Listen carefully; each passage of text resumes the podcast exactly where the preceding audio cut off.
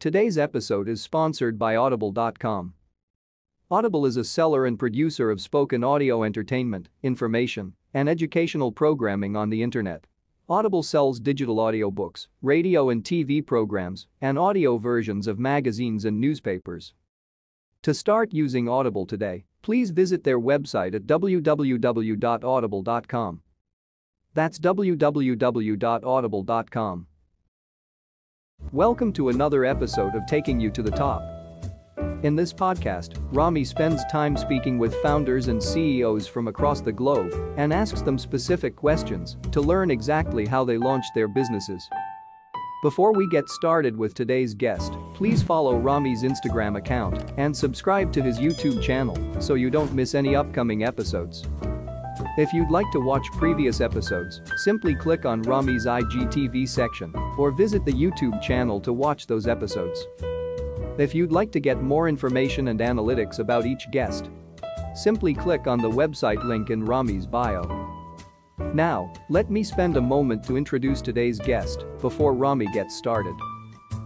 Today's guest is the CEO of Mozo Watches. Mozo Watches as a brand is known for its tagline as the very rare watch company. It was founded in 1828, and the Malin family took over the helm in 2012. Join Rami in welcoming him to the show. If you have any questions for our guest today, please leave them in the comment section below. That being said, we hope you enjoy today's episode. Without further ado, are you ready to take it to the top? Okay, Edward, thank you so much for joining me today. This is episode number 6 of Taking You to the Top. Thank you, it's my pleasure. Absolutely. So, I mean, to get started, if you could introduce yourself, tell us more about you, or take us back to the beginning so we can understand the history, sort of what led you to becoming the CEO of your company. Sure. So I am Swiss. I grew up in the Swiss valleys where you have a lot of the big watch brands. Actually, I'm the 5th generation working in the watch industry. My father was running Audemars Piguet for about 20 years, so he's been leading one of the transformation of one of the biggest brands today, and led it into what it is today. I have, as a background, I'm an engineer in microtechnology. I did the Swiss Federal Institute of Technology in Lausanne. I worked in consulting for a few years here in Zurich.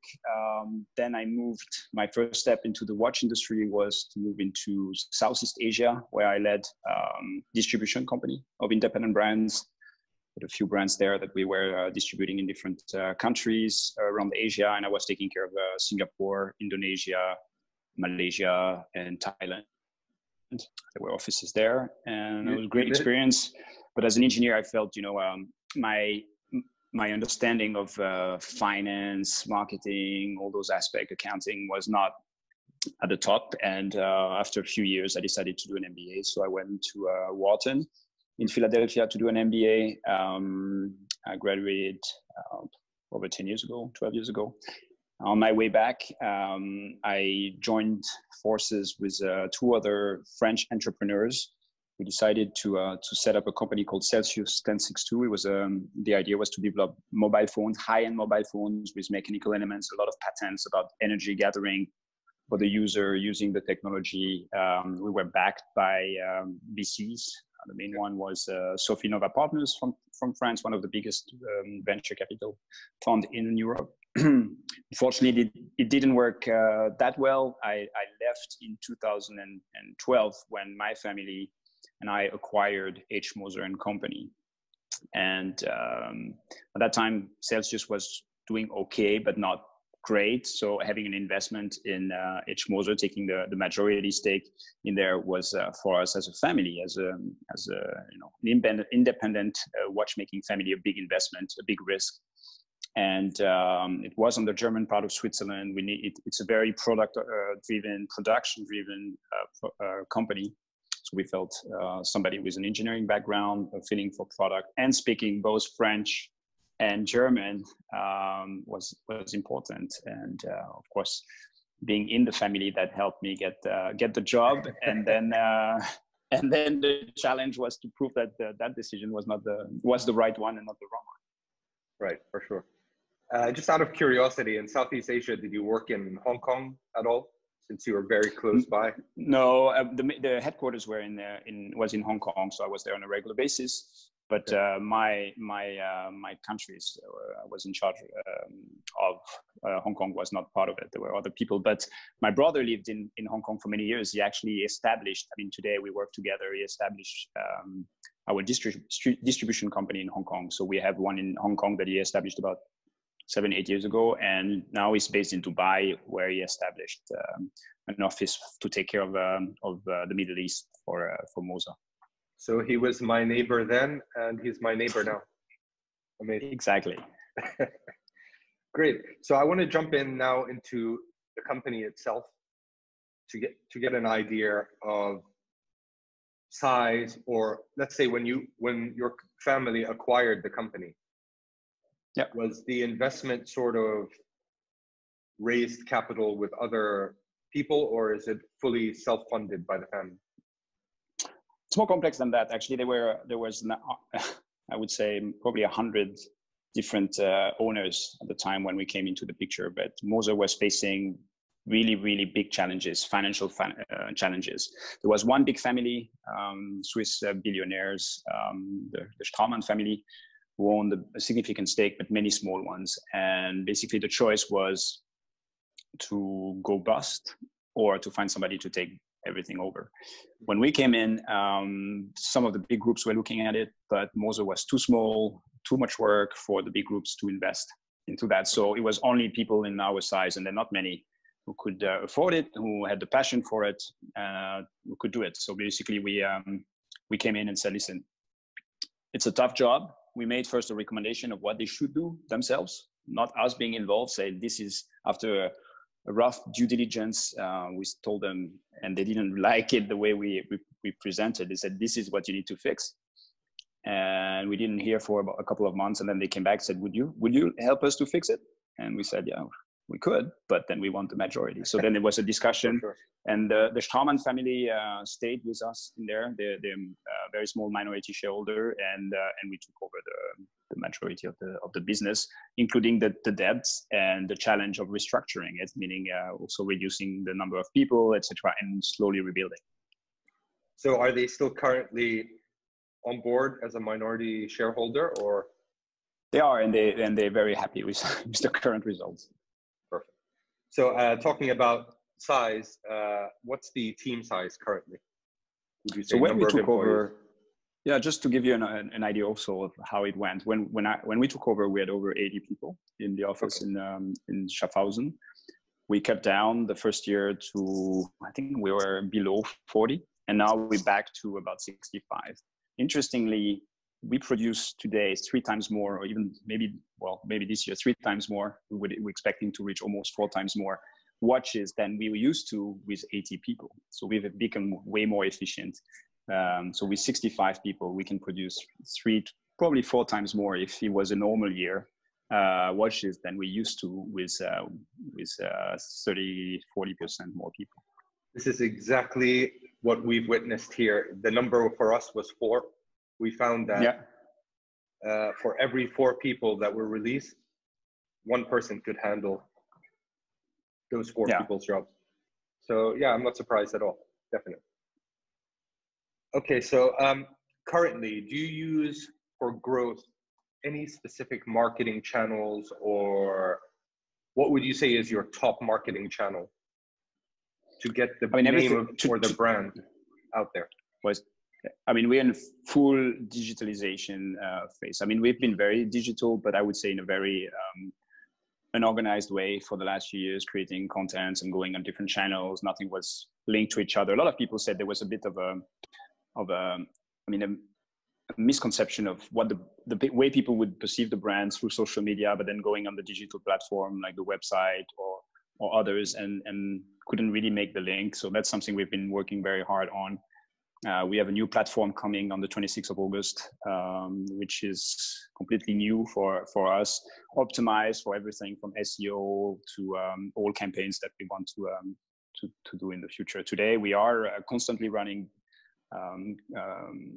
campaigns, purely digital campaigns to bring people to our website, to our shop. We actually have a lot of visitors from the Saudi Arabia. We were discussing it recently and saying, why are there so many people coming from Saudi Arabia and asking questions and even buying watches online? And that's very interesting, because we're extremely precise in the way we allocate budgets and saying, okay, this is the product we want to push at the moment. Yeah. These are the 3-4 markets where we put money. And I'm surprised how efficient that is. And especially in a period like now, I mean, it's the first time where I can really say, if I put X, then the return is going to be Y.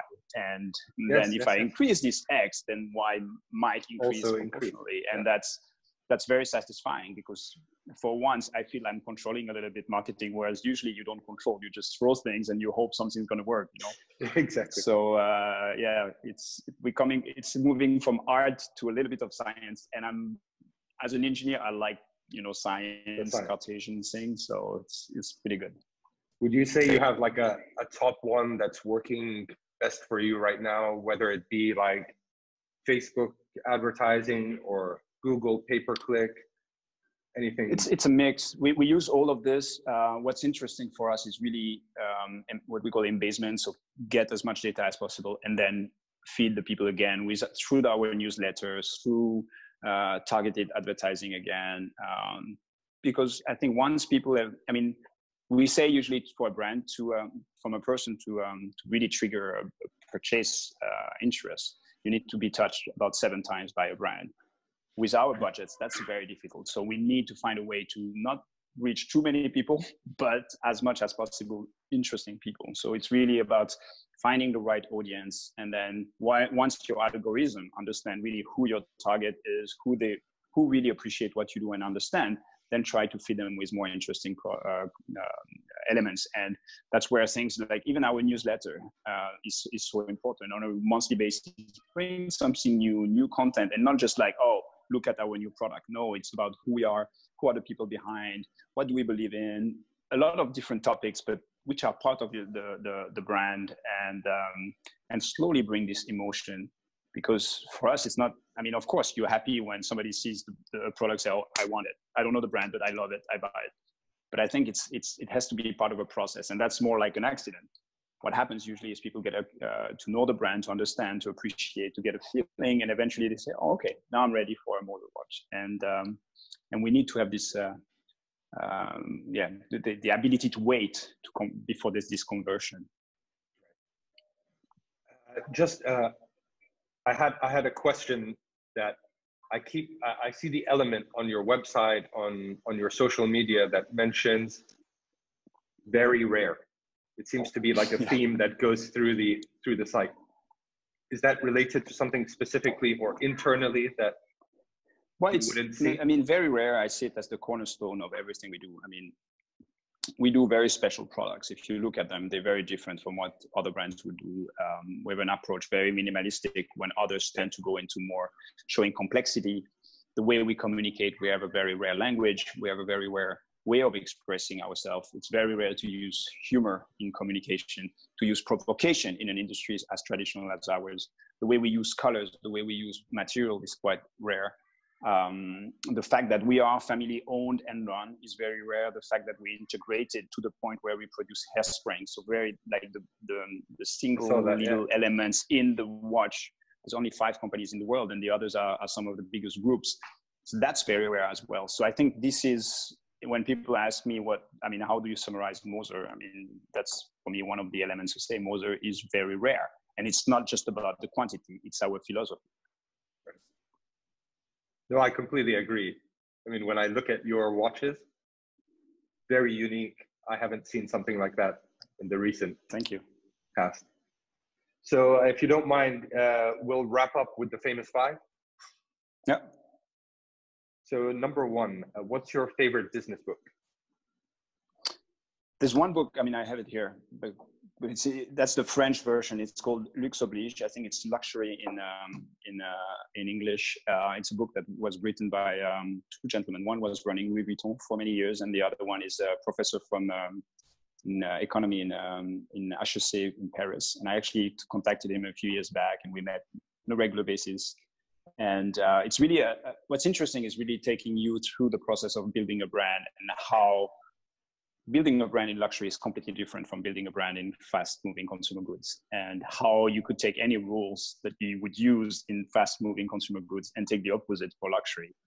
And that's a book that I actually give to most of the new employees at Mozo and say, you have to read it if you want to understand what we're trying to achieve. And I probably read it 10 times. So that's probably the book. It's not a business book in the sense that there's tons of formulas and frameworks and stuff like that, but they are, it's more about... Well, technically it helps your business as well. Exactly. It gives you gut feeling. And I think it gave me a little bit of a perspective and an understanding of what a luxury brand is or should be, or how people perceive it. And this helps take decision on a daily basis. Perfect. Number two, is there a CEO you're following or studying? I mean, I was thinking about it when I saw your question, and I was, you know, there's no specific. I'm not somebody who has like, I'm not a fan of, you know, even if I look at sport or things like this, I never had like, you know, pictures of people like an idol or super fan. Yeah, yeah. But I like to look at everybody and try to study and understand what they do in any industry. I like tech industry, and even, you know, I mean, of course a classic would be, you know, I like what Steve Jobs is, but I like his vision. I don't like his management style.